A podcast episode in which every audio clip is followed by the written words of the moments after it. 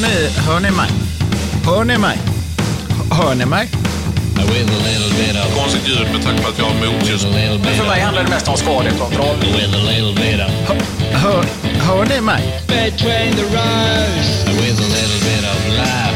Hör ni mig? With a little bit of football. Men hör ni With mig? a little bit of soccer. Between the rows. Hör ni mig? Hör, hör ni mig? Between the rows. Vi står just nu inför det som är årets sista mellan raderna och vilket 2023 vi har bakom oss. Den 27 mars rullade vi igång Sveriges kanske roligaste fotbollspodd, men frågan är om inte de som har haft roligast är vi själva. Oavsett så är vi oerhört glada över att efter drygt 30 avsnitt kunna säga tack till alla som är med och lyssnar. Men vad har hänt under året då? Förutom meterlånga frågeställningar, halvknackiga quiz och göteborgska ordvitsar. Svaret är en hel del faktiskt. Anders har blivit med hår, Niklas har passerat 50, undertecknads mentala hälsa är klart försämrad och Martin Ödegård har blivit basketspelare. Med det sagt, julen är förbi, klapparna är utdelade och min första fråga blir därför Niklas och Anders, har ni varit snälla i år? Ja, Mm. det tycker jag. Jag tycker nog att jag fick det. Det syntes i högen med paket. var, var det många från dig själv? Jag säger paket här hela tiden. Jag säger det hela tiden nu. Alltså jag, så fort jag... Ska vi öppna paket här? Ehm, vilket är kanske mer någonting som hans läkare säger. Men ehm, nej, många är ju... Du då Erik? Ja, men helt okej i alla fall. Helt okej. Tänk om de hör det där nu, din familj. Mm. Det gör de ju också. Emily, Emily sitter ju och eh, luslyssnar varje avsnitt efteråt. Ja, ja, absolut. absolut. Hon har hört rykten om hur mycket Anders pratar om sin fru. Ehm, Men, med andra ord så lyssnar inte din fru på våran podd, Anders. nej, det gör hon inte. Nej, jag Men hon hälsat så gott till dig Erik att uh, vad härligt med en vinst. Mm, mm. Det var kanske den bästa julklappen. Ja, ja, det förstår jag. Ja, nu har det vänt. Nu har det vänt. Det, du, det, Niklas, jag skrev detta i WhatsApp. Nu vänder det. Och så fick jag ett litet skratt-emoji. Men så gjorde det det. Så att, eh, när, jag säger, när Niklas säger nu vänder det, då är det bara liksom för att vara taskig. När jag säger det, Nej. då menar jag det verkligen. Nej, det kan ju vända på så många olika sätt för Erik. Man vet ju inte, alltså det är ju enda båten som inte går åt något håll. För någon gång så är det åt det ena och sen är det Lovac. Och, och eh, ja, sen kryssar ni lite och var ni var ju för fasen, ni var ju nära, ni var ju, eh, stod ju överst på pallen eller jämte oss på pallen. Ni klarade ju 0-0 och köpte buckla och gjorde DVD och grejer om den eh, Om det 0-0. bästa är med julen att få en seger där man vänder 2-0 f- eh, underläge så är kanske det sämsta med julen att man då strax efteråt tvingas sitta i samma studio som Niklas och få höra honom säga nu vänder det igen, ja nu är ni på rätt bana. Då Ni är är obesegrade nu en match i radio. Högst Vad oklart dricker du? vad är det du vitamin? dricker. Ja, Du dricker någon verkligen. gul. Det är, det, enda, det är de enda vitaminerna jag får i mig nu i, i mellandagarna. Så jag, eh, Berocca är det. Aldrig har Ah. jag sett ett glas som skriker lika mycket hård utekväll som det där glaset är. nej, nej det, det värsta är att de kan ju vara hårda eh, kvällarna hemma också. om man bara är hemma. Berocca, Berocca var liksom det eh, brittiska sättet att bli av med baksmälla. Alltså det var ju den som alla nämnde när man läste intervjuer i olika musik och filmtidningar. Jo, men engelsmännen, det var liksom Berocca, det var det man tog på något sätt. Grejen är att jag, det är ju bara det att man är ju konstant mätt nu. Så jag har faktiskt inte käkat frukost ännu. eh, Så att... eh, Beroccan Det är- är frukost. Nej, men ni vill ju alltid podda så tidigt. Så då eh, Vi ville jag... podda ytterligare en timme tidigare, men det är Ja, så, så här, så här lät det ju i WhatsApp-gruppen ju. God fortsättning. Är ni ute och slirar på annandagen eller finns det någon möjlighet att börja podda 09 den 27? S- Frågar du. jag. Det Ja. frågar jag, ja. Anders svarar ganska kort där efteråt. Jag kan, utropstecken. Sen får man, nu ser jag inte eh, lyssnarna, men jag scrollar. Jag scrollar och scrollar. Det är bara jag och Anders som skriver här. Sen kommer ett från Niklas här. Här kommer mina rader, skriver Niklas. Han har inte svarat på det här med Jaha, 09. jag såg inte dem innan. då. Och sen frågar jag Niklas, hur ser 09.00 ute för dig, äh, ut för dig imorgon? Du skojar va? Det första. Vi är lediga nu. Och då säger jag, känslan är att vi får se en ny frisyr imorgon. 09.00 svensk tid? Frågetecken. Vi kan, Ja, köra, är- vi kan köra klockan 10 om det blir tight och då så kom det att tuppen mår bra om vi drar igång 10. Och just tuppen, att du, alltså, antingen har du en tupp som är synkad med dig på något sätt, som en jävla pulsklocka, att den är lika bakfull eller vad det nu är, alltså, varför du inte kan gå upp. bakfull. Nej, är- men att du är seg eller liksom sådär. Att den, det händer ju inget roligt klockan nio. När folk säger att de är morgonpigga och sådana grejer, det är ju alltid lite fint, men du har ju aldrig blivit bjuden på fest 09. Ja, vi ses 09, eller är det mingel eller någonting sånt. Det är frukostmingel, det, det går man ju inte på. Om det, det är ju bara sådana som vill någonstans i livet som går på det. Fan vad trevligt att bli bjuden på fest. Jag ska berätta, det, det finns ett um, studenthem i um, Lund som heter Tom Anders. Som är en gammal biskop som startar för folk utan medel, men nu bor det övre medelklassen. Eh, så då finns det väl någon, någon typ av rättvisa kvar. Men jag hängde där och jag är liksom hedersmedlem. Jag slapp städa toaletterna, men jag fick gå på festerna. Typ så. Varför var du det? Ja, jag, var, eller, eller, ja, jag hängde där, men jag slapp städa toaletterna. Vilket var, om man bodde där, då hade man liksom olika uppgifter sådär. Som man har Men varför var du hedersmedlem? Jag vet inte, jag är rolig och trevlig kille. Ehm, och eh, jag gjorde ofta blandband, som det hette på den tiden, ehm, till deras fester. Ehm, men då var det en kille, jag ska, vi kan kalla, vad ska vi kalla honom? Vi kan kalla honom Filip. Eh, hette Johan. Wester? Kan du Ah, nej, det var inte Johan Wester. Johan är, nej, Johan är party. Han kan, honom kan man ganska snabbt kallstarta till partyläge. Men det var det att Filip då, som var en av de här, han, han hade en benägenhet att efter varje tung fest, alla bjöd ganska mycket, det var ganska generöst, men just Filip var liksom ganska snål, om man nu kan använda det ordet. Och han bjöd alltid då, nu är det jag som bjuder på grogg klockan nio efter en jättefest. Och då var det ju ingen, nej vad fan Filip, lägg av. Så att han, han behöll ju sina pengar på något sätt. Men då bestämde de en dag, imorgon då jävlar. Ta med, alla tar med olika groggvirke och ha bakom stolen när Filip säger detta. Och då samma sak, alla sitter supersega och bara, de ska städa typ. Nu är det jag som bjuder på grogg. Ja för fan, då åker det upp flaskor och de dricker det för flera tusen kronor. Så Filip ser hela sin sportlovsresa på sina håll. Och de var, de var ute och mådde illa, men den jäveln, jag tar en omgång till och så in på. Så jävla trevligt tycker jag. Att man är aggressiv, liksom eh, aggressiv bjudning bara för att man ska sätta dit honom en gång. Så att, Mm. eh, var försiktiga med sånt. Lova inget, bjud inte på grejer i fel tillfälle. Det finns ju vissa människor som har detta. Det var ett supertips för, för mig och alla smålänningar där ute. Det är så här man ska gå tillväga alltså. Och bjuda på grogg 09.00 Det är en vardag. Man öppnar minibaren sådär. Ja, verkligen. Niklas, det är förutom på tal om att städa toaletten, det är precis som det ser ut, liksom, eh, det du dricker. Det, det är någonting som klingar bekant där. Reberocka. Ja, men det, det, det har den här... eh, Den har den fina färgen av... den har eh, den här färgen av att jag har sprungit ett ökenmaraton och sen så måste jag kissa. Den där när man ser om man är dehydrated, den mätaren, ni vet. Den längst till vänster. Men det kan man inte blanda Berocca med typ vodka? Är det någon som har testat så är det ju du Niklas. Nej, nej, Ja, men nej, det, måste nej. väl, det måste väl vara utmärkt. Då får man vodka med vitaminer. Det, är- det är ju nationaldryck. Vet ni om att öl klassades som läsk i Ryssland? Typ fram till 90-talet. Det gör det fortfarande i Aneby. Men vet ni vad? De Lilla hade, Ryssland ni. ja, de hade statliga sådana kampanjer i Ryssland för att få folk att dricka mer öl.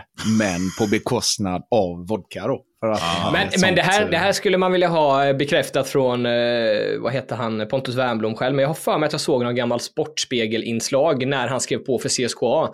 Att de på riktigt, eh, när liksom seal the deal-grejen är eh, vodka i plastglas. Även med liksom spelaren själv. Känner ni till det här? Ja, alltså jag är rätt säker på att det verkligen var så. Alltså att de, Ja, men det tror jag tar en, de tar en hutt, det är som att skaka i hand liksom. Men har ni inte sett det klassiska klippet på Karelen då? Eller Karelin hette han Ja. ju givetvis. Mm, Karelen är ju ett område. Men Karelin när de står och grillar i Sibirien för en av hans lagkompisar fyller år. Och det är ju typ 30 minus eller någonting. Och de står Och det är en hel björn på grillen. Ja, de grillar ju i något gammalt oljefat sådär. Och då får de också dricka lite vodka eftersom det är så kallt. Mm. Det kan ju också finnas en orsak till att alltid dricka vodka. Liksom. De, det är ju tisdag! Vi åker till Sibirien. Ja, för då kan vi dricka vodka. det är det enda som inte fryser där borta. Så att det är det. Man, man får passa på. Vet ni om att vodkan tog slut efter andra världskriget i Moskva? Alltså när de festade. Nu är kriget slut. Alltså kan ni fatta hur mycket man dricker då när vodkan tar slut i Moskva? Så man måste ge sig ut i förorten. På jakt efter... Nej, men jag vill ha lite mer vodka. No, we are out. We are no more vodka. Och då är det som du säger, då är det Ryssland också. Det är det Exakt, enda landet som exakt. aldrig Då- ska ta slut. Nej, alltså om man smakar man på deras floder så är det ju säkert vodka i dem. Det är, Men det är också roligt för då kan man ju, om man är lite smart. Jag har en kompis när vi skulle ha kräftskiva en gång och så var det, jag vet inte varför, men kräftorna var liksom slut. eh, Och så kom han med sina kräftor. Så sa men vad, hur fick du tag på kräftor? Får tänka till lite Nicke, vet du. Då hade han åkt till en av förorterna eh, och köpt kräftor, eh, frysta kräftor förvisso. Men han sa, om det är någonstans de inte käkar kräftor så och det var- våra gamla kvarter i, på Hisingen. Så han sa, nej där låg de, det var ju fullt kvar. Så det är ingen som käkar kräftor där. Ah, gott. Hörni, kan ni tänka er ändå att det här är årets sista avsnitt av Mellan raderna? galet. Ja, det har gått Hur snabbt många ändå. år har vi hållit på? Ja, det är lite så det känns va? Är det knappt ett? Ja, det är 27 mars. Eller börjar vi, börjar vi 2022? Nej, vi började fan detta år. Ettårsjubileum sen då. Det är ju roligt, det hade vi som stående skämt på en av julshowerna vi gjorde. Jag och Björn Gustafsson och Peter Appelgren. Så var det, det här har ju vi som tradition. Så här, hur många år är det vi har hållit på nu Björn? Ja, det är, det är första detta. Ja, just det, ja, det är första detta. Ja, men det är ju början på en tradition. Ja, hur många, men vi har gjort de här vitsarna som vi har läst för varandra. Hur många år? Ja, det är första. Det är första. Ja, okej, okej, okej. Så allting var alltid första gången, men det var vår tradition. Ja, det är gott. Jaha, eh, var, eh, saken är ju så här att nu har det väl ändå varit, man tänkte ju att vi skulle, det kanske känns för avlägset, men vi tänkte att vi skulle börja med att ni ändå gick i clinch direkt efter vårt senaste mellanrundeavsnitt då Arsenal och Liverpool mötte varandra och ett eh, nytt VAR-haveri utspelar sig. Jag tycker inte vi kan prata VAR, tycker inte jag var det som eh, avgjorde denna matchen. Eller? Inte när man är på den sidan. Nej, men någonstans eh, om man, innan vi börjar grotta ner oss i domarskit i vanlig ordning, så jag tror det var en ganska trevlig match. Det var, man har ju djup ångest inför de här matcherna. Ehm, och det, även om Arsenal har, är bättre än vi har varit på många år, så är det liksom, vi har ju inte världens bästa facit vad gäller Anfield. Var det Ehm, 2012 ni vann eh, Ja, senast? 2011 till och med. Och då spelade Carl Jenkinson högerback i Arsenal, vilket var ett tag sedan. Men ehm, jag, vet inte hur det är. jag vet inte hur ert lag ser ut. Man tänker ju typ att Salah har spelat i Liverpool i 30 år. Liksom att han alltid varit. För han spelar ju typ varje match, varje säsong i princip. Det, det är en grej som man också inte lägger med Nej, men om, om man pratar värdefulla spelare.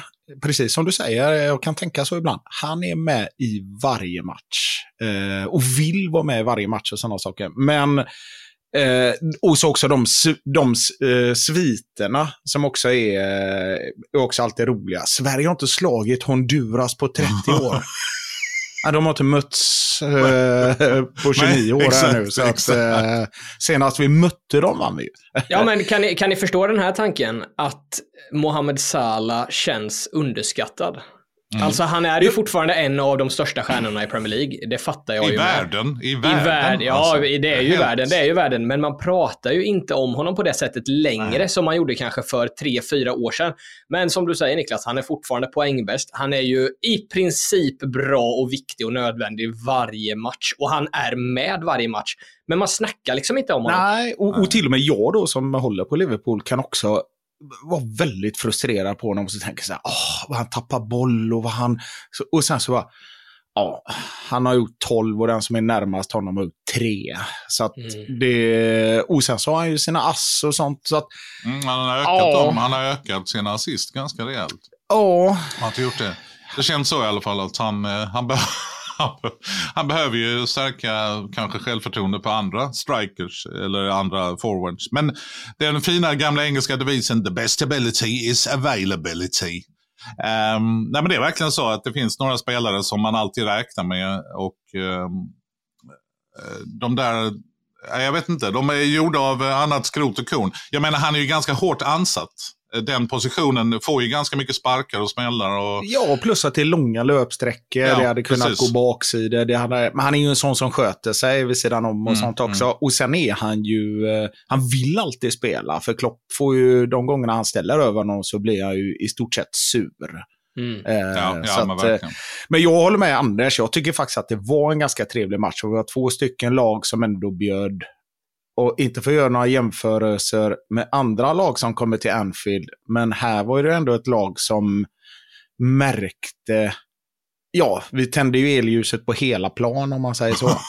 eh, så att eh, det var ett lag som ville gå fram eh, också tycker jag. Så att... Eh, ja, Och sen var ju planen, jag vet inte riktigt vad Klopp hade varit ute och vattnat ganska rejält och sagt till, ja, vi kör de här 8 centimeters dobbarna Det är så grabbar. roligt när det blir sådana. Det, ibland är det för vattnat, ibland är Nej, den för jag- torr. Sen Jag litar inte på Klopp det- i de lägena.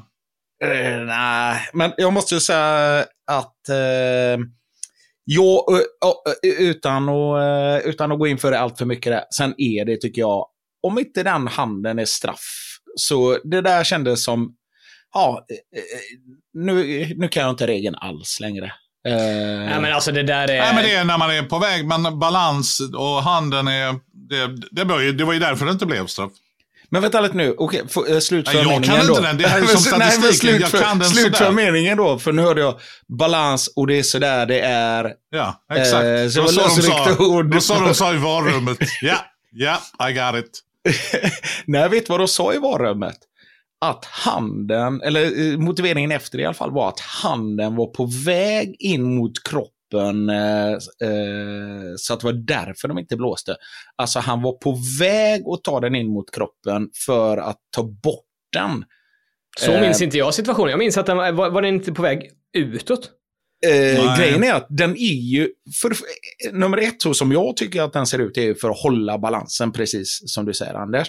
Men balansen har han redan och sen kommer den lilla reaktionen, alltså som en ehm, reflex, reflex. att han Ja, tar precis. upp den. Och där tycker jag att där är straffen. Att där tar Helt ut och- enig.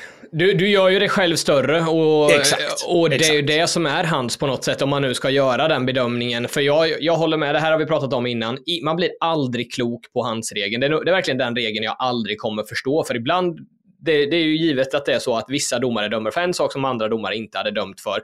Och alla verkar ha en olika syn på det. Vi frågade ju Stefan Johannesson i mellan raderna när han var med i vårt tv-format för eh, några år sedan. Och efter att han hade pratat färdigt så kände jag yes, nu är det klart. Dagen efter vaknade jag upp, hur var det nu igen? och det är exakt så jag känner nu med. Skulle jag få förklarat för av Jonas Eriksson, jag skulle sitta nu ändå, skulle jag sitta när den här grejen hände. Bara, men hur kan det inte vara tydligare då? Men den här gången så kände jag, både när jag såg det live och när jag såg det på repriserna och när jag ser det nu efteråt, att det måste vara hans. Och när till och med Saliba kan erkänna att det är straff. Ja, men det var, han uppfattar frågan fel för att han säger, han uttrycker sig på ett annat sätt. Han trodde det var vår straff, alltså det, han trodde att det var när Havertz blev fälld i straffområdet. Vänta som det nu. handlar om. Nej. men jag är allvarligt talat. Jag tror att det var så att han, jag kommer inte ihåg hur han uttryckte sig, men i hans svar så får man en känsla av att nej, det var inte det vi pratade om. Han pratade om... Jag har, jag har hans... eh, Kai svar- Havertz. Ja, ta det. Hans, hans svar transkriberat är så här. Då får han frågan, vad, vad säger du om situationen? Var det straff? Då säger han, ja, det var en klockren straff. Jag fattar inte vad Öregård tänker med när han stoppar ut handen så utanför mycket kroppen. Erik. Med småländsk saliba-dialekt. Nej, men det, vi, kan, vi kan titta på det. Jag ska kanske googla upp det här. Men ehm, han uttrycker sig på ett sätt så att jag tror inte det är den situationen han kommenterar. Och det är ingenting jag säger bara för att... Grejen är att jag tror att du har rätt. utan- Jag tror Ja. att du har rätt faktiskt. För jag tyckte också, oj vad öppen han var där. Så tänkte jag, det Ja, här typ måste we were robbed eller någon sån, han använder liksom ett uttryck. Nej men typ, typ. Jo, jo, men, men om det är Havertz-grejen han Nej, tänker nej, på, men det håller jag med om, var ingen-. Det var en kille som, som SMHI hade kunnat varna för. Det kommer Nej, det kunde varit en straff i ett annat läge, kunde det varit. Men jag håller med om att- meter i sekunden. Men om du heter Havertz och har en tung frisyr så kan du ramla framåt. Nej, var eh, absolut klar hans på Övergård. Men, Men jag ska också säga, äh, Erik, precis som du säger, för då tänker man sådär att man ändå kommit lite framåt i tanken att ah, ja, men jag kanske förstår hans regeln ändå. Och sen så bara tillbaka på ruta ett när en sån grej händer. Så bara, ah, ja. Sen, det är ju möjligt att matchen hade, ja, att det hade blivit kryss i alla fall. Men ni, nu, nästa match är ju ni bästa laget då, Anders. För Havertz fick sitt gula där så avstängd. Så då toppar ni. Den moderna Berbatov har, kan vila en match nu mot uh, West Vänta, Ham. vänta, vänta, förlåt, innan vi lämnar. Den, en av de vanligaste lyssnarfrågorna vi fick och här vill jag höra Anders take då kanske. Får du, får du eh, njuta lite i, eh, i Declan Rice-glansen här, eller hur bra han var. För det är väldigt många som vill att vi ska prata om Declan Rice och hur bra han var mot Liverpool. Min fråga blir kanske så här då, för att eh, omvandla det till en konkret fråga. Eh, är Declan Rice den spelaren som är köpt för mer än en miljard som också har varit värd pengarna och kanske lite därtill. Finns det någon annan som kan mäta sig med Declan Rice? För jag, han är ju verkligen den som har levt upp till förväntningarna och prislappen på ett sätt som kanske ingen annan har. Och då räknar jag in eh, Neymar och Mbappé och alla de här. Men det finns Ja, men vet du vad, räkna med också eh, Sancho, Pogba. Ja, Pogba, Pogba. Sancho, Ja. Anthony. Jag räknar med dem också. Och Ja. ändå så tänker jag att Declan Rice kanske når eh, över. Harry Maguire också. Nej, men det är klart, han, han är ju... Man såg ju i, under försäsong och tidigare matcherna på säsongen att han, han letade liksom lite grann. Och det var ju kanske tre, fyra matcher. Men det är ju det här när man köper en spelare som har spelat i Premier League och som har vuxit upp i den liksom, ja, auran av eh, fysisk fotboll eh, och i ett lag som spelar ganska fysiskt, eh, West Ham och sådär. Så fördelen med det är ju att man vet vad de går för lite grann. Sen hamnar man i ett nytt läge, men han kändes ju alltid som en av de bästa spelarna i West Ham. Eh, så Oh, ja. det kändes ju ändå som att klivet, utom julpaketet, um, klivet i Arsenal kändes ju liksom, det var, inte, det var inte så märkvärdigt. Men självklart så är man ju nervös för att han är ju ganska ung fortfarande. Men uh, han är helt otrolig. Det Jo, är- men när man också ska ju även att det är som du säger, att man är eh, formad och gjuten i en liga och man vet ungefär hur saker och ting fungerar. När man ska komma till en ny miljö, till en eh, större klubb får man ändå säga, och du har den här tyngden på axlarna av en prislapp som Mm, väger 1,2 absolut. miljarder ungefär. Det är ju inte en given succé, men sett till hur det här året har utspelat sig och med han i, i Arsenal så måste man ju nästan säga att hittills, det finns mycket kvar eh, av, av säsongen och finns mycket tid kvar av hans karriär i Arsenal förmodligen. Men hittills så kan jag inte komma på någon som har köpt för mer än en miljard som har varit bättre. Alltså, Ja, det är väl. Haaland. Alltså, Men han gick inte för en miljard. nej. Fast lägger du ihop allting så var det ju snudd på... Ja, officiellt han sett var han ju... eller vad, jag vet inte. Ja, officiellt sett så var han ju ganska billig. Eller ganska billig. Vet du vad, som svar på din fråga Erik, så tycker jag att i den mån någon är värd en miljard så är han väl den som har motsvarat förväntningarna. Sen apropå det vi snackade om Sala, att han är alltid, Jesus, eh, liksom, han är alltid, han är alltid available eh, också. Väldigt sällan skadad ju Declan Rice. Så att, Mm, eh, verkligen. Och homegrown också, så att man Mm. fattar ju i vad priset bes- eh, Ja, liksom, av vad, det vad, vad man betalar för. Helt Ja, ja, och, och jag, nu räknar jag nästan ur eh, Mbappé ur den här ekvationen, för han har väl levt upp till alla förväntningar, men den prislappen är så skyhög så att det går liksom inte ens att sätta ett värde på hans eh, prestationer, hur bra han än är, trots att han är lagkapten och ovärderlig för PSG och gör mål i princip varje match, så har ju inte han varit en flopp, det är inte det jag säger, men eh, Nej, men Declan Rice och, och och hans eh, kvittot blir kanske Liverpool-matchen lite. Han var ju otroligt bra där. Ja, och det var ju någonstans, eh, jag menar, Martinelli har en liten period nu när han liksom inte levererar riktigt.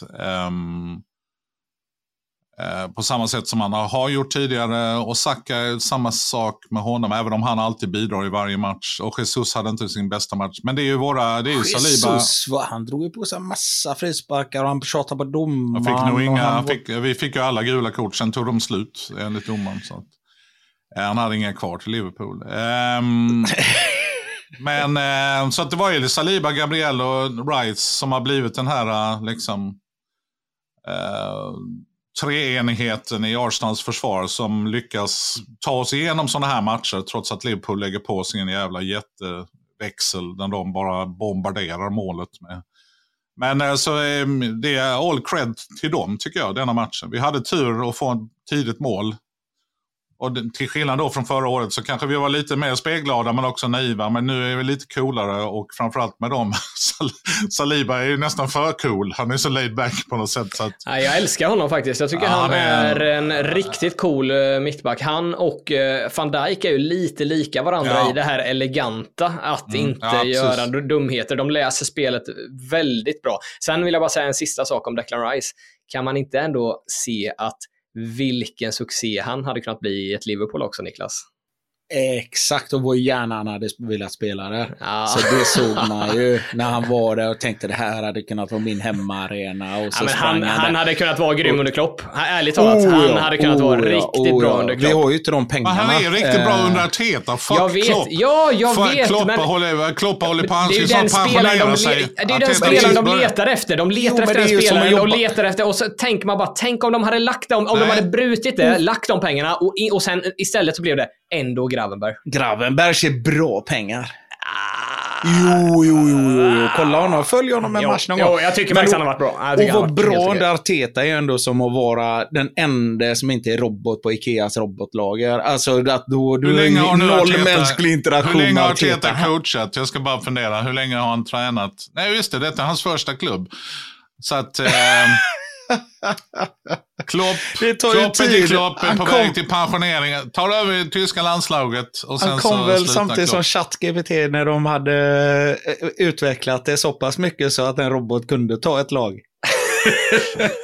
Ja, men då har jag nog fan hellre en robot på lagret än en aspackad Klopp som går runt och Nej, skäller, nej, nej, ut, som går ut och skäller ut de andra robotarna. Hundra gånger hellre än aspackad Nej. klopp. Ingen vet, ingen vet heller vad som händer om man lyfter på den här eh, stålfrisyren. Va? Det kan vara vad som helst de gömmer sig där. Nej, eh, nej, men det är ju där de, det är ju där Då de meckar och fintunar. Det är ju där de, det är ju där locket är på roboten. Nej, men jag håller med Anders. Han, eh, Rice är fantastisk. Rice är fantastisk. Rice är fantastisk under Arteta också, men det är två lag som han hade, han hade kunnat haft minst samma Ja. utväxling i Liverpool. Det var det som Jag måste, bara, jag måste Vi också... när har ni- ingen aning om detta. Ni, ni nämnde också, när ni, när ni nämnde mittbackar i just den här matchen, så eh, glöm inte.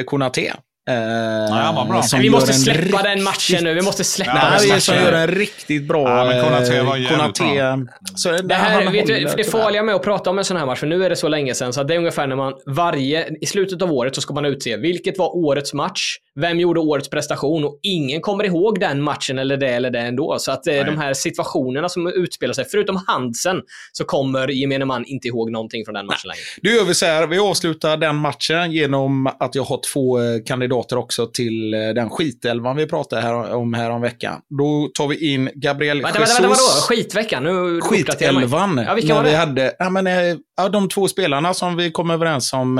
Ja, vi har inte pratat om det, men jag vet att ni håller med. Vi tar in Gabriel Jesus i den Nej, skitelvan som tjötar och lägger sig och sådana grejer. Nej, och så ja, Havertz. fy fan, Eh, Niklas, där har vi två är stycken. Nu kan vi lämna den matchen.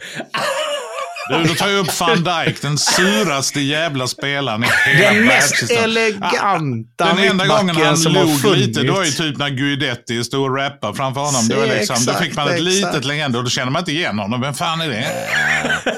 Han blev... Är blev Birgit stor- van Dijk, det är hans syster? Birgit van Dijk. Ja, det går detta är.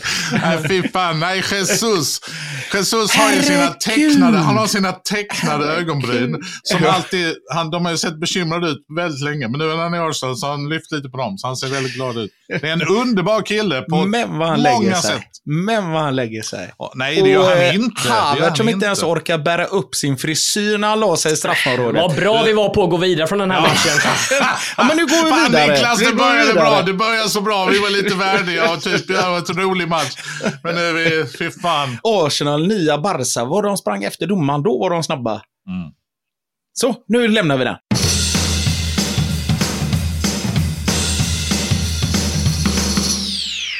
Vi är glada att podden numera sponsras av Stryktipset. Ett spel från Svenska Spel, Sport och Casino för dig över 18 år. Stödlinjen.se. Det var den eh, julen det. Knappt har man hämtat sig från jackpot-omgången på annandagen, men det återstår en omgång innan året är slut. Och tack och lov, ytterligare ytterligare en omgång av radiosuccén Stryket-krysset innan vi går in i 2024. Kryssuccén i Mix Megapol där Anders Eldeman och Pontus Wernbloom har spelat julmusik, julkryssat och bjudit på klurigheter på temat engelsk fotboll. Nu på lördag, dagen innan nyårsafton, är det dags igen och ryktet säger att det är nyårsmusik på menyn. 13 nya Stryktipset-mössor står på spel för den som löser krysset och skickar in rätt svar. 13.00 i Mix Megapol nu på lördag eller hemma hos Stryktipset för den som vill. Kanske kan man få lite tips till min eh, nyårsspellista som jag tänkte köra på nyårsafton och förhoppningsvis något tips från Pontus kring matchen Wolves Everton som jag kanske tycker är kupongens klurigaste nöt att knäcka på denna årets sista kupong. Vi säger tack till Stryktipset.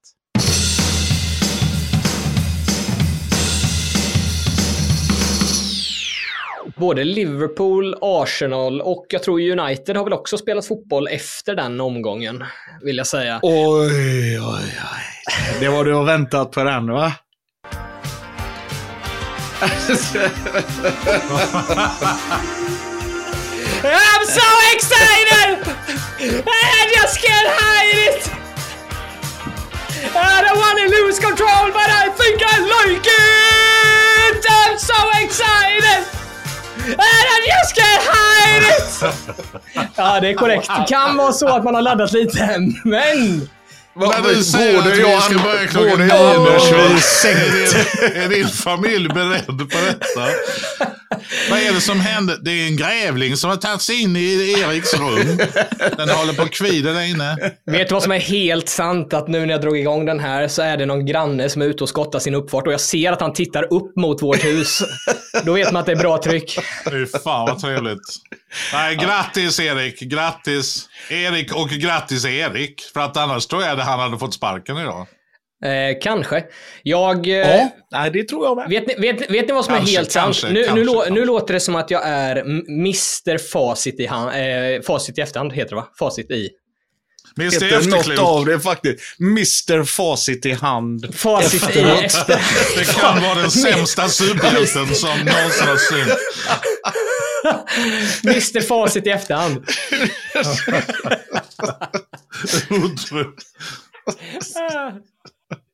Under matchen, under matchen, när de, när de har gjort 1 och 2-0. Nu kommer Mr Facit i efteråt. Och då känner jag så här att jag säger, jag, jag tänker högt för mig själv. Kan man tänka högt? Det kan man inte. Men jag, jag, jag, Jo. jo, men jag Jo, känner, jag känner så här. När de har gjort 2-0 och man känner, som du sa Anders, Ten Hag får kicken nu och det här är droppen som får bägaren att rinna över. Vi kommer starta det nya året med en ny tränare och en halvny ägare. Då tänker jag på riktigt för mig själv, efter att ha sett den första halvleken. Vi kommer vända det här. United kommer vända det här. För att så uselt var det inte i den första halvleken. Och jag triggas nog lite av också det man typ inte ska göra när man kollar på fotboll. Man ska inte gå ut på Twitter, framförallt inte när United spelar. För att det är den största likejakten som finns på Twitter är när folk ska gå ut och på olika sätt narra och göra sig roliga över United på olika sätt. För att sitta och fiska in sina likes. Det är, alltså, det, är folk som inte ens kollar på matchen känner man ju när de börjar såga typ Onana. Folk såg ju till och med Maguire. Han är ju skadad. Alltså det är liksom, det är så oerhört märkliga människor som ska vara ute och göra den här grejen hela tiden. Men efter att ha sett alla som kan lite om fotboll och alla som faktiskt såg den här matchen kunde ändå se att nej, det var absolut inte svinbra, men det var ju inte så att Aston Villa heller var 2-0. Alltså, det känns, kändes som att det fanns någonting i United och jag tänkte ändå, det här kan vi vända. Inte att vi kommer vinna, men vi kommer kunna göra två mål. Det tänkte jag på riktigt. Och sen när de kom ut i andra halvleken, och det här, det är väl det man ska ge störst beröm då till kanske Ten Hag och alla spelare, att när man kommer ut och är så oerhört nedslagna som United är mentalt och psykiskt, att komma ut och faktiskt resa sig inför en andra halvlek som kan vara de 45 sista minuterna som Ten Hag ändå gör. Det var, eh, det var ett styrkebesked. Ja, de, det var något, något helt eh, annat från vad man har sett många gånger i år. Så att det var, det var väl det som... more years. Man kan ju hoppas. more years. Man kan hoppas. Man kan hoppas. Det är nu det Nej, men jag håller med Erik att ehm, jag satt och såg på matchen sådär, samtidigt som vi spelar sällskapsspel. Ehm, Och ehm, John McGinn är en ganska intressant spelare. Mm. På tal om underskattade spelare. Han ser ut som en fantombild som någon har ritat. Med fel han, hand. ser ut, ja, han ser ut som en sån där som alla som någonsin har rånat en liquor store i USA. Typ. Eh, ja, men han kan se ut så här. Ja, men jag vet vem det är. Han spelar på mittfältet i Aston Villa. Nej, det är inte han. Det är många som har ringt om det. Men man ser honom aldrig på övervakningskameran för han är bra på att täcka. Han är bra på att täcka liksom bakåt. Så här. Nej, men han är ju en... ehm, han har ju verkligen fått ett lyft. Eh, i, han har alltid varit ganska bra och tek, mer teknisk än vad, vad han ser ut på något sätt. Vi har ju de här konstiga, vad ska man säga, förutbestämda att man ska se ut på ett visst sätt för att vara den där bolltrixen. Men han är ju väldigt duktig. Men det var ett fri, rejält frisparksmål, det första målet va? Ja, men alltså, det, det, det är lite det här, ungefär som, för att jag ska inte återkoppla till för många matcher långt tillbaka i tiden, men West Ham var ju den senaste 2-0-torsken som United åkte på. Och det var lite samma sak där, att så här, de eh, målen som United åker på där, alltså det är mål som de, om United hade varit i sitt bästa slag, alltså bästa form, alla bästa spelare på planen och allting, de hade inte kunnat försvara sig mot de målen ändå. Det var ju Paketa med en oerhört fin eh, liten chip fram till 1-0 och sen 2-0, det är vad det är. Men det var liksom inte så här, det är ju snarare Uniteds oförmåga att göra mål som gör att det blir att de vinner. De där målen gick inte att försvara sig mot. Samma sak med McKins frispark. Jag vet inte, ja du kan väl bel- belasta Onana då om du nu någonstans ser den. Eh, men det, nej, men jag tycker inte det. Vilken Nej. målvakt som helst, det är, en, det är en boll som går in. En riktigt bra slagen frispark. Precis Ingen hur många den. mål har man inte sett som ser ut sådär? Den går ut, är man Onana själv, och ni vet ju själv man någon gång stått i mål, man tror att den ska toucha någon, gå på någon Mm. och sen så bara går den igenom allt och alla Just in det, i mål. den långa. Däremot loppen. andra är ju, går de ju på en variant. Alltså, Absolut, eh, absolut. Så den borde man, den löpningen är ju någon som ska ha. Och, nå, och någonstans, ja, men jag tror man aldrig har hört uttrycket, är det någon som håller den donker? Det tror jag liksom aldrig har sagt som en fotbollsplan. Men det var ju ganska snyggt. Det var liksom en liten eh, Jättefint ju. Zlatan-klack in på något sätt. Nej, men jag håller med eh, Erik. Det kändes som det var fart. Um, det var kul att se Rashford tyckte jag. Att han eh, Mm, eh, med sin uh, hårsalongerna i England det måste vara fullbokade. Alla, alla killar ska fixa något frissan sådär inför matchen. Både han och Saka provade lite nya färger och de var väl med blandad framgång. ja, men det är ändå kul som rödlätt att känna igen sig i Marcus Rashford. Det ändå, känns ju ändå som en trevlig känsla. Ja, nu när Bruno, Bruno 2 har blivit Bruno 1. Alltså jag klarar inte av eh, Gimares längre, fy fan. Men ehm, eh, Bruno Fernandes är ju en fruktansvärt bra spelare. Alltså det går ju liksom Oh, inte att komma Ja, ja. ifrån. Ehm, och ehm, han låg väl bakom, om det var första eller andra bollen, han tar bollen på, han tar bollen på mittfältet och slår en jättefin passning och sen hittar den fram. Jag trodde ju verkligen att det var någon av backarna som skulle bryta där, eller åtminstone jag själv, men den hittar fram till Garnacho. Nej, Ehm, men, men för att bara fortsätta på med Bruno Fernandes där, det är det jag och flera andra kanske har kritiserat för honom för att han är ju väldigt yvig, han är på många platser på plan, alltså han är lite överallt. Men när det väl funkar och när det väl blir bra så är ju 1-0 mål, eller förlåt, 2-1 målet ett sånt exempel på där ingen annan är och tänker på att man kan ta den jakten, man kan ta det hemåtjobbet och vinna, återerövra bollen och sen liksom leder det upp till ett reduceringsmål. Men många gånger när man har tittat på United under eh, året, höll jag på att säga, men de senaste åren, så är det ju lite som att de vaknar till liv med 1-0 eller 2-0 i röven i den 80 minuten och förstår att okej, vi måste gå framåt nu. Och då är det som att spelarna förstår att okej, jag tar bollen, jag vänder upp och nu måste vi flytta upp. Och så blir helt plötsligt United ett farligt lag. Alltså det är svårt att försvara sig. Och den kom ju redan nu i 45 och många gånger redan första 45 också. Ehm, sen eh, som jag sa lite mot West Ham också, de liksom får inte ut, eh, de får ingen, inte någon utdelning på målen. Men den här gången så blev det liksom en annan attack. Det blev ju många gånger där det var innan United spräckte nollan som det var riktigt farligt och liksom Aston Villa hade ju svårt att försvara sig mot United. Sen får man, sen får man ju, oj, sen får man ju en annan eh, dimension framåt faktiskt med Eriksen. Eh, då har man två ändå som hotar med sina passningar, som inte alltid slår den säkra. Eh, så att eh, Fernandes och eh, Eriksen tillsammans där är ju ändå eh, ja, men två stycken hot. Två stycken som står och Absolut, måttar bra bollar. absolut. Och sen så eh, Maino bakom. Ja, men faktiskt.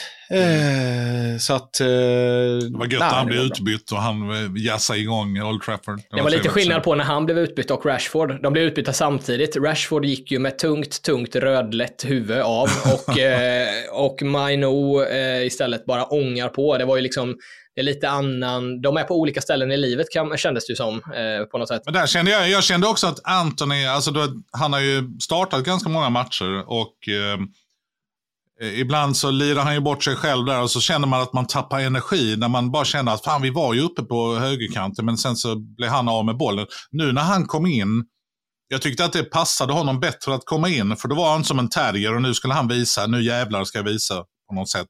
Så han, var ju, han jagar ju enormt, det brukar han i och för sig göra, han brukar vara ganska illeraktig liksom där uppe. Men det var ändå, den balansen kändes bättre tycker jag. Så jag vet inte om Rashford har varit skadad eller burit på någon knock eller någonting. Men, eh, eh, eller bara att eh, han kanske inte har klickat med Ten Hag på samma sätt. Nej. Men eh, för mig var det en bättre att starta med Rashford och sen in med Anthony. Eh, det känns som det funkade bättre. Sen får man väl säga vad man vill om eh, Garnacho, men han blandar och ger, men det han toppar med är ju någonting extra. långa löpningar. avslutare, Ja, långa löpningar och hotar och vågar bryta mönster och uh, sådana grejer. Så att det är ju en... eh, bara han sköter sina kort rätt eller låter någon annan sköta leken eh, Mm, för att mm. spela honom på rätt sätt så är det ju en Makeda i vardagen. Nej, men, men däremot så ska, kan jag tycka så här att ungefär som när Cristiano Ronaldo en gång i tiden kom till Manchester United och det som gjorde honom farlig direkt trots att han inte då var så målfarlig men som alltid utgjorde ett ständigt hot framåt var att han alltid kom med fart. Han, även om han tappade bollen fyra gånger så lyckades han en gång vilket gjorde att man som motståndare fick en viss respekt mot honom och den saken har ju Garnacho, kanske inte så konstigt då i och med att hans största idol till Messis 41 är ju Cristiano Ronaldo, att han alltid vänder upp och sätter fart direkt. Och den grejen hade ju Rashford i sig förra året och året innan det. Och då blir det alltså här, ja visst, han, Rashford, han har fin teknik, men ibland så ser han lite okontrollerad ut när han kommer med fart. Men han var, han var alltid ett hot för att man var tvungen att backa med i väldigt hög fart, svårt att försvara sig mot och det lyckades ibland. Och då, när de väl lyckas, så blir det superfarligt verkligen. Så att när Ganacho och Rashford är på varsin kant och de väljer att spela på det sättet, då är det, in, då är det tufft, kan jag känna. Sen känner man ju att Garnacho har ju kvar den där um, insticket till Bruno Fernandes när han kommer springa. Mm. när Fernandes, han hoppar jämfota i straffvikt så rätt roligt ut. Han har ju fortfarande, alltså när unga liksom yttrar och målgörare, när de går in i den här zonen, då ser de typ ingen annan. Alltså det är verkligen som att, ja men Fernandes var precis, och med hans högerfot, han hade bara curlat in den i bortre krysset. Så att han har ju kvar det, men det kan man ju känna hellre att man har attityden och eh, och viljan och så kanske man eh, lär sig det. Det är inte så att han aldrig passar, men just i det läget känner man. Men den underbara bilden av vi som sitter i kvarsittningsgruppen på högstadiet när han och Höjlund satt bredvid varandra eh, när de blivit utbytta, den var ju helt sagolik. Alltså. Jag har aldrig sett några som, nej ni får stanna kvar efter skolan. Och så de två bredvid varandra. Det var helt fantastiskt. Det var verkligen värstingarna som satt eh, på läktaren. Och kul för Höjlund att få göra Ja, herregud, nu närmar han sig skytteligan där. eh. Nej, men alltså, man nu, han har ingen lätt uppgift att komma in eh, som eh, liksom oprövad på den nivån. Och ganska ung, eh, men... Eh, Nej, men det, det, det är faktiskt en punkt, kanske den enda punkten typ jag hade skrivit ner eh, från United-matchen, att en grej man ska komma ihåg med Manchester United och anfallare, framförallt unga anfallare i den åldern, är att genom historien så har det alltid, eller Sir Alex hade ju det också som någon form av strategi många gånger, att man värvade in en ung, väldigt talangfull anfallare bakom det självklara valet. Alltså att de kunde ta in, eller om de tog upp från, eh, från juniorlag eller liknande. Men det fanns alltid en självklar etta, typ Van Nistelrooy, Rooney, van Persie, hela vägen fram egentligen. Men nu när Höjlund har kommit in, det blir ganska, det blir ju orimliga förväntningar och kanske krav på honom när han helt plötsligt värvas in som 19-åring som den som ska vara etta direkt på något sätt. Alltså han har inte haft det riktigt, det skulle vara skönt om han kom in bakom en van Persie eller en van Nistelrooy och liksom hade den Men förebilden. ring dem då. Ja, men jag har gjort det, men du vet, det är svårt att komma fram. Det är liksom, ja, du vet hur det är med holländare och deras agenter. Nej, men alltså det är, eh, det hade, det hade varit ett mer naturligt steg för honom. Nu blir det lite mer panik och så att få in honom och att han ska leverera på något sätt direkt. Det hade varit skönt och det hade nog varit skönt för honom också att få ha någon riktig världsstjärna framför eller bredvid sig så att han inte blir så utelämnad. Martial. Nu går vi vidare Niklas.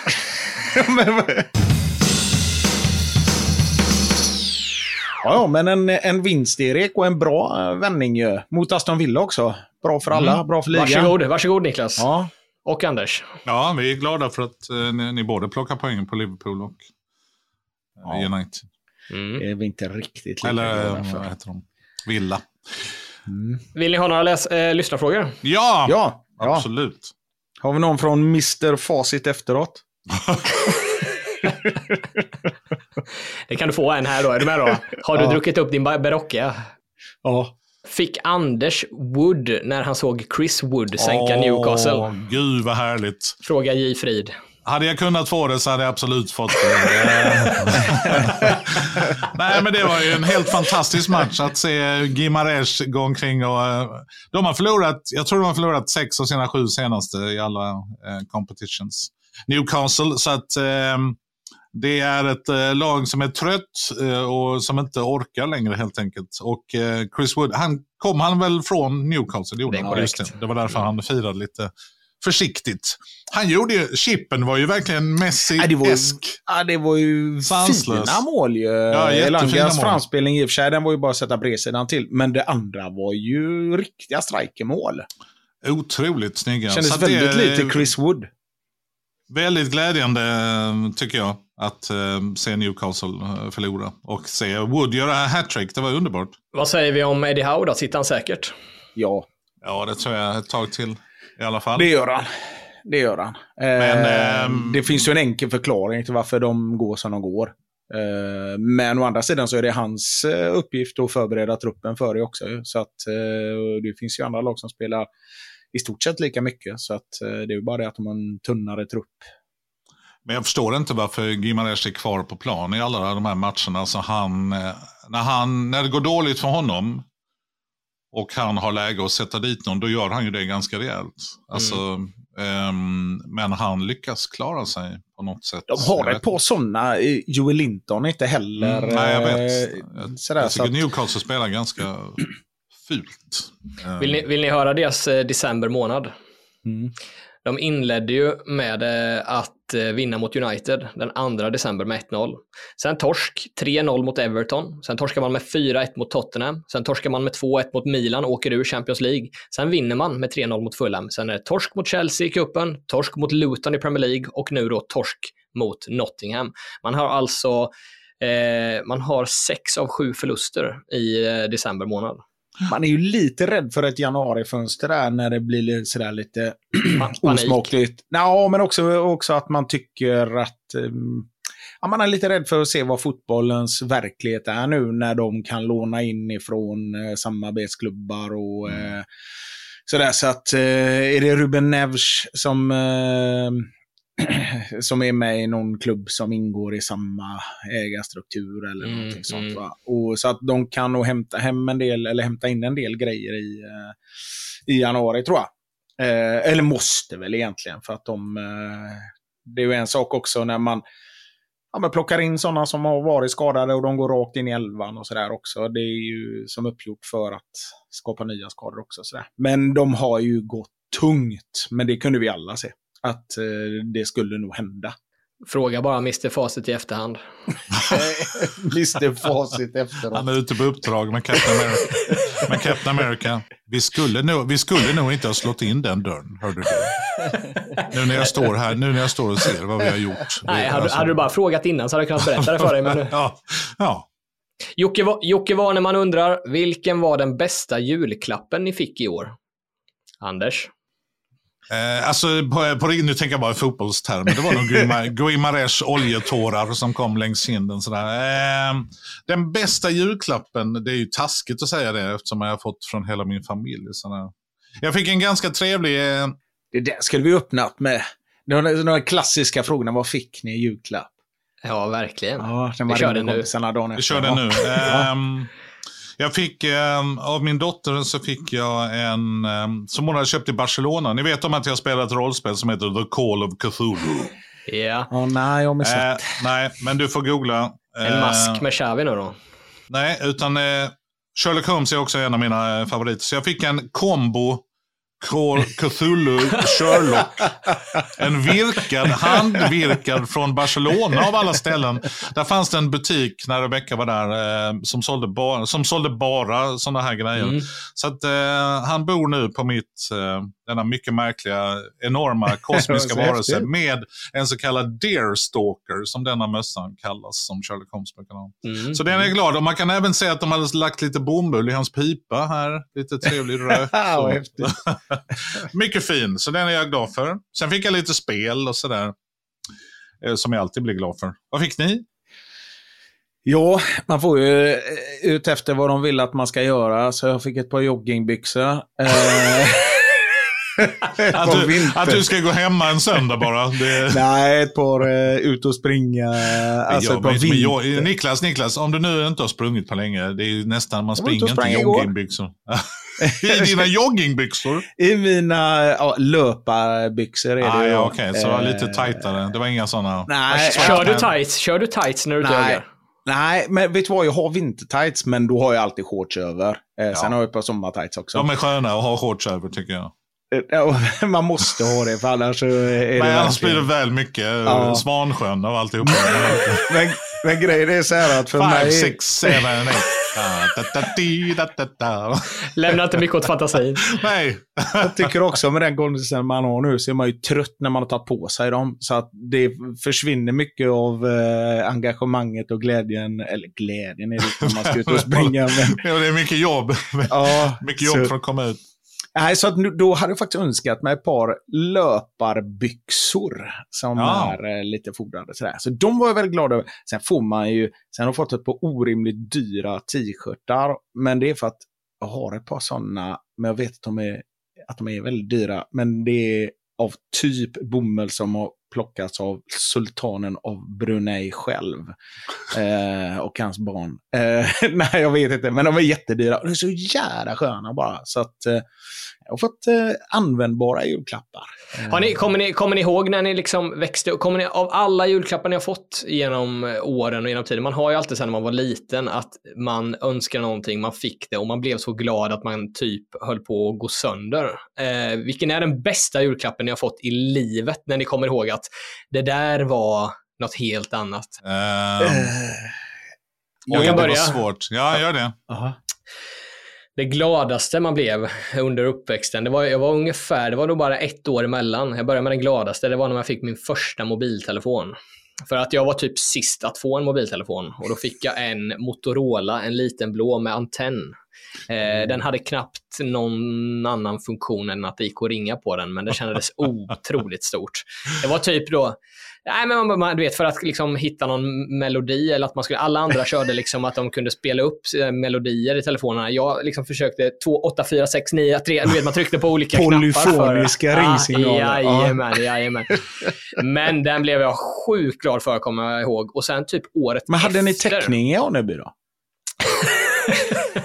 Att du inte ens vet vad täckning är, Niklas.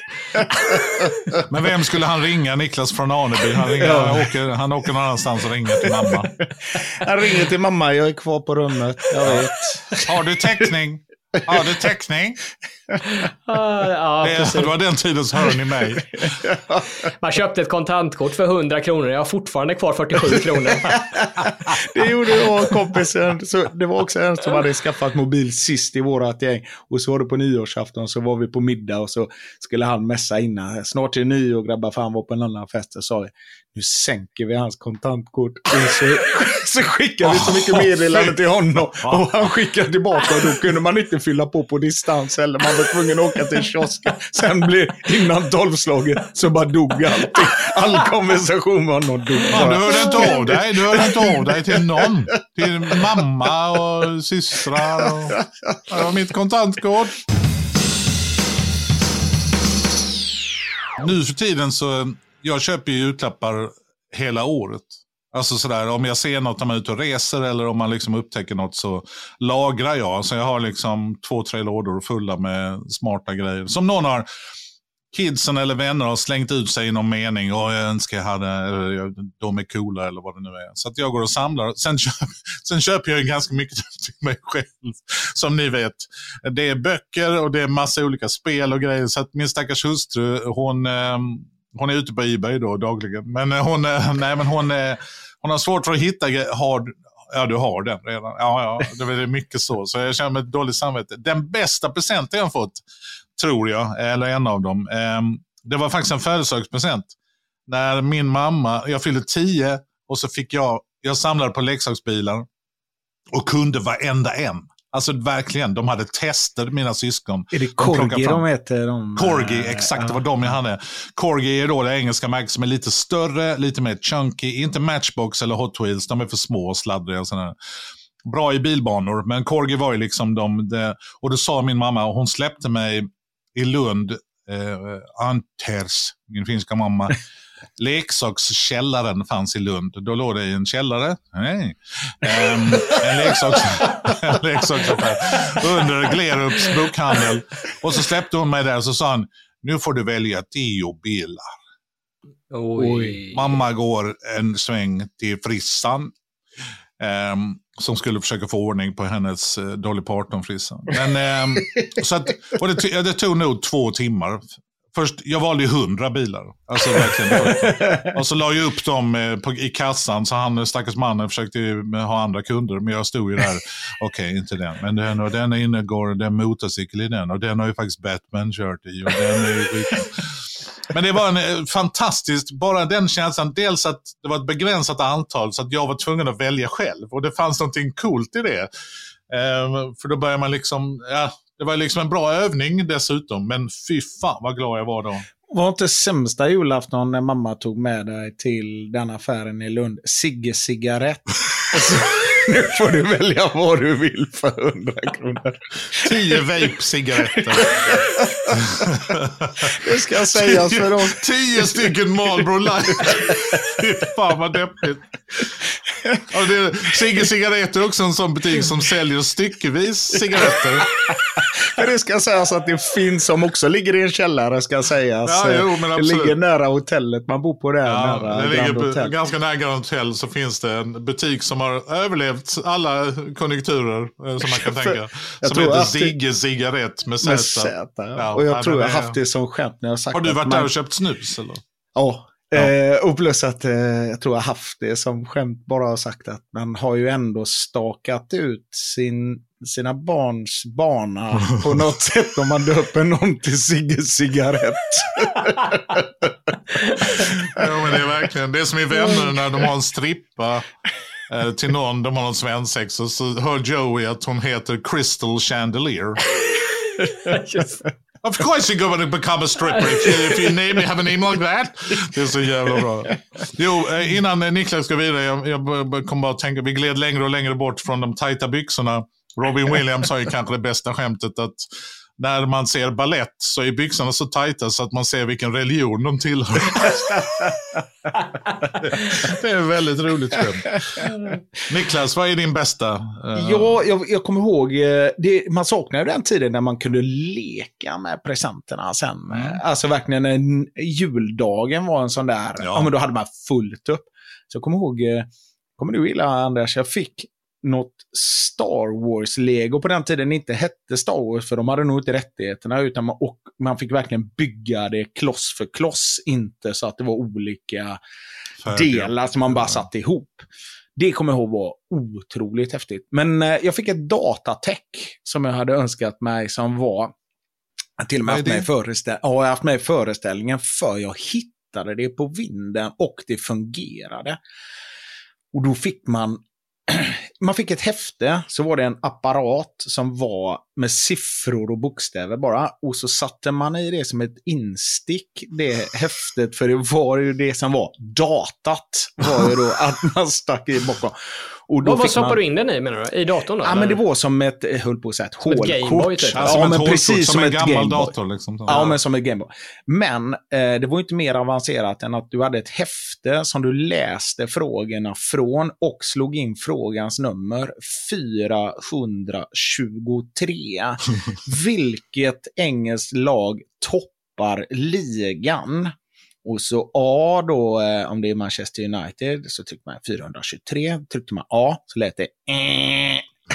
Och sen när man tryckte B, som var Liverpool, ding! Egentligen kunde du bara läsa det från häftet. Eh, och de hade markerat vad rätt svar var där. Oh. Men jag tyckte det var så häftigt, för jag hade häftet allmänt, men så önskade jag mig sport.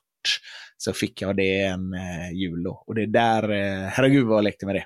Eh, så det, jag har faktiskt haft med det i föreställningen som sagt, för jag hittade till och med önskelistan när det oh, var med jävlar. och nya legoborgen. Mm. Och så ville jag ha skivor, eh, hårdrock, Saxon, Twisted Sisters och sådana grejer. Eh, och då fick jag, inte samma jul, men jag kan, kom på faktiskt nu vad största besvikelsen var. Det var när jag fick tre träd i Afrika av min syrra. ja, men hon, eh, de volontärsarbetade i Sudan några år eh, och då fick alla tre träd eh, på julafton. Oh. Så, men det, jag var inte så gammal då, så uppskattade inte riktigt de träna utan undrade när det var min tur att öppna igen. För vi gick, vi gick ett certifikat ja, det... med en bild på. Ja, men det är ju när Carl Pilkington, när de pratar, Ricky Gervais, när de pratar med Carl Pilkington om att, om att man kan skänka en get till en afrikansk familj. Och Karl tror att geten ska åka från England ner till oss. Så att, uh, what? Do you, do you pick up a goat in Kent? In Kent? No, Carl, we don't pick it up in Kent. It's not like... Come on goats, you're going on a long trip. Jävla taskigt. Och hans syskon är skitledsna och mamma och pappa. Så You're going to Somalia. What? No. Nej! Nej! Jo. Nej, de, här, de där abstrakta presenterna som är kanske de finaste. De här ger träd eller faktiskt ett mellandagstips. Man skulle ju, det var länge sedan jag såg dem, An Idiot Abroad. Ja, de är fantastiska den första säsongen är ju ja. magisk när han är i Verkligen. Kina och sådana grejer. Hans ko kommentaren ifall pyramiderna hade legat i Manchester så hade kommunen tagit ner dem. det är väldigt, väldigt rolig iakttagelse. Är det första säsongen han åker till eh, Machu Picchu också eller? Nej, det vet jag faktiskt inte. Ja, men den är också helt otrolig. De gör ju den här, ja men alltså det är väl dagslånga vandringar man får ja, ja, oh komma ja, dit. Oh ja, och sen när de väl kommer upp på den här höjden och man tittar ner mot staden, det är första anblicken av staden och sen får man ju gå ner i staden. Och Karl kommer upp dit bara, ja, var det här det här eller? Ja, då går vi väl ner igen då. Och de bara, nej men vadå nu måste vi gå ner till staden. Varför, varför ska jag gå ner i den här staden om jag, jag ser, den. den här? Jag ser ju den härifrån, jag vet ju vad det är. Jag behöver inte gå ner dit då. Nej, otroligt. Vi ska Nej. inte fastna vid Carl Pilkington, men Taj Mahal är också en sån grej när eh, det är någon eh, det är någon gubbe som har byggt det till sin fru och han med en gång bara What did he do? What did he do? I, uh, uh, och då har han köpt presenten när han har gjort bort sig eller när han har...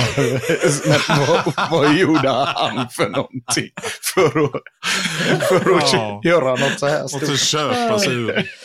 Okej, okay, eh, vi avslutar med lite matcher redan idag då. Vi eh, tar för givet att jag ska eh, få klart redigeringen av den här podden och vi får ut den innan matcherna drar igång ikväll. Det tror jag, för att den första drar igång 20.30. Det är Brentford mot Wolverhampton. Wolverhampton som verkligen har fått fart på saker och ting. Chelsea Crystal Palace, en eh, match som på förhand känns helt öppen. Och Sen slänger jag ut ett litet varningens finger här från Mr Facit i förhand. Att Everton kanske kan göra någonting på hemmaplan mot Manchester City. Who knows? Mm. Who knows? Ja, I... lång resa i och för sig för dem eh, och sånt. De är ju världsmästare nu. Ja, det är just det. De vann världsmästartiteln. Brighton mot Tottenham i eh, morgon klockan 20.30, alltså torsdag. Och eh, som Det kan bli en upp kul match. Ja, Arsenal mot West Ham också, som jag kommer att bevittna med största sannolikhet på O'Larrys i Jönköping eh, med en liten reunion med gamla grabbgänget från högstadiet. Det kan bli Oj. kul. Det vill vi ha lite Ah. filmer från. det vill du inte. Jo, film, filma med Motorolan. Så kan vi inte, så är det Ta svårt att urskilja vem som är vem. Äntligen ska jag förbruka de sista 47 kronorna. Tänk när de säger så, ska vi pix... Nej, de ska inte De pixla fyra bort dem här. De fyra Men ta en- pixlarna ska få jobba. Ta en bild, ta, ta en bild med Motorolan och så, ge, så trycker du ut den, ger till Niklas, så stoppar han den sin dator. 4, 2, 3, Erik. Så hör man att det är Erik. Det är till datorn. Det var, ju, det var ju det som var datatecket var ju Ja, mojäng. data- Jag ska, jag ska visa den någonstans. Ja, eller någon gång. Ja, ska. Men vi skulle ju ha en sammanfattning. Det får vi ha efter då. Nästa avsnitt får vi ha en liten sån årssammanfattning. och så. Ja, precis. Ja, vi, det kommer bli för långt nu. Jag, Ja. vet, det, jag ska ju ner till Småland nu och ladda inför morgondagen här. Reunion tar man ju inte lätt på nere i, eh, i Anebytrakterna, så är det bara. Nej, nej, och det är väl häst och vagn därifrån Gyllene Örten eh, sen. Eh, ja, ja, det fattar jag om du behöver åka ett par dagar innan. Ja, visst, visst.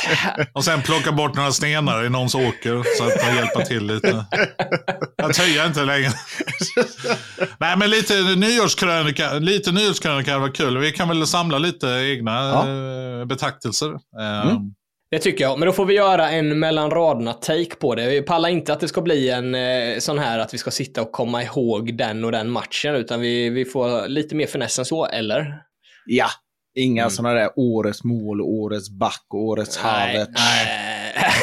Och vilket år? Är det liksom kalenderår? Eller Ja. är det... Ja, det får det vara. Det får Alltså är det det kalender? Nej. Ja, men det, det är ju det här som alltid blir problemet med när man gör de här grejerna, för då ska man blanda in det som när de ska utse eh, Ballon d'Or och årets spelare och så här, då tar de ju med saker som hände förra säsongen. Det är därför jag menar att när man då ska lyfta fram matcher som hände i februari 2023, det känns ganska avlägset. Ja, okej då. Mr Mm. Facit efteråt. Undrar vad titeln kommer bli på det här avsnittet. Ja, då Ja. är det väl... eh, det, vet ni förresten, det är ju... eh, ja, det är ju en stor affär eh, på gång. om den nu är den redan klar, Erik? Eller vet du vem Ja, som är den största förloraren? Vet ni vem som är den största förloraren i den affären då? I vilken affär? Ratcliffe. Nu sa jag eh, Jaha. skämtet. Ja, Nej. nästan. Nej, men eh, nej. Vem är ja, men den kan stora? ni få till det då till en ordvits? Vem som är den största förloraren i eh, United-affären? Ja, är största förloraren. Jim Ratcliffe Barnes. Den fattar inte Ja, jag ens. exakt. Där är en, är en generations... eh, John Barnes. generation. Du menar John Barnes, eller vadå? Nej, Cliff. Barnes som, Cliff. Var, som var gift med Sue Ellen, som var gift med JR i tv-serien Dallas. Som Som den- alla såg på söndagskvällen och sen Och som är definitionen av en förlorare. För det löste sig Ja, aldrig för nej. Cliff Barnes. Cliff Barnes var Eh, ingen, Så eh, det bra- där ska du googla.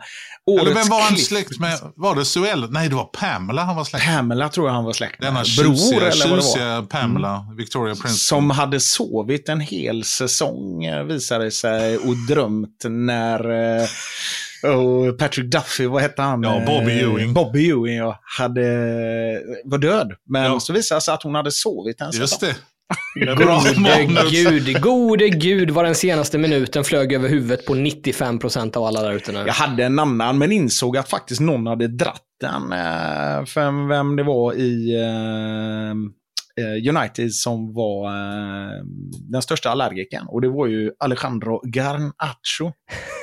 Den var bättre. Ja, men jag kom på att vi faktiskt har fått en inskickad, så jag vill inte stjäla den. Så därför blir det Ratcliffe Barnes. Mm. Mycket trevlig syftning. Får jag läsa en variant av uh, Viktor Rydbergs Tomten? Ja, men den har blivit, det det, här, det här jag ska läsa nu har blivit lika legendariskt som Viktor Rydbergs Tomten. Så jag Och bara liksom, som en sammanfattning av, som en fattning av tiden som gått. Det som var förr på något sätt. Jag kanske skulle spara den till nästa program, men jag kör den Nej, nu. men vad gött det är också när den börjar verka, glöggen, Anders. Eller hur? Ehm, Okej, nu ska jag bara se var jag ska börja. Så det blir inte så långt, men uh, Och vänta, vi måste komma i stämning. maybe, maybe, previously in the other games something can change. But here we used to it for a long time. The club has responsibility for the transfer market.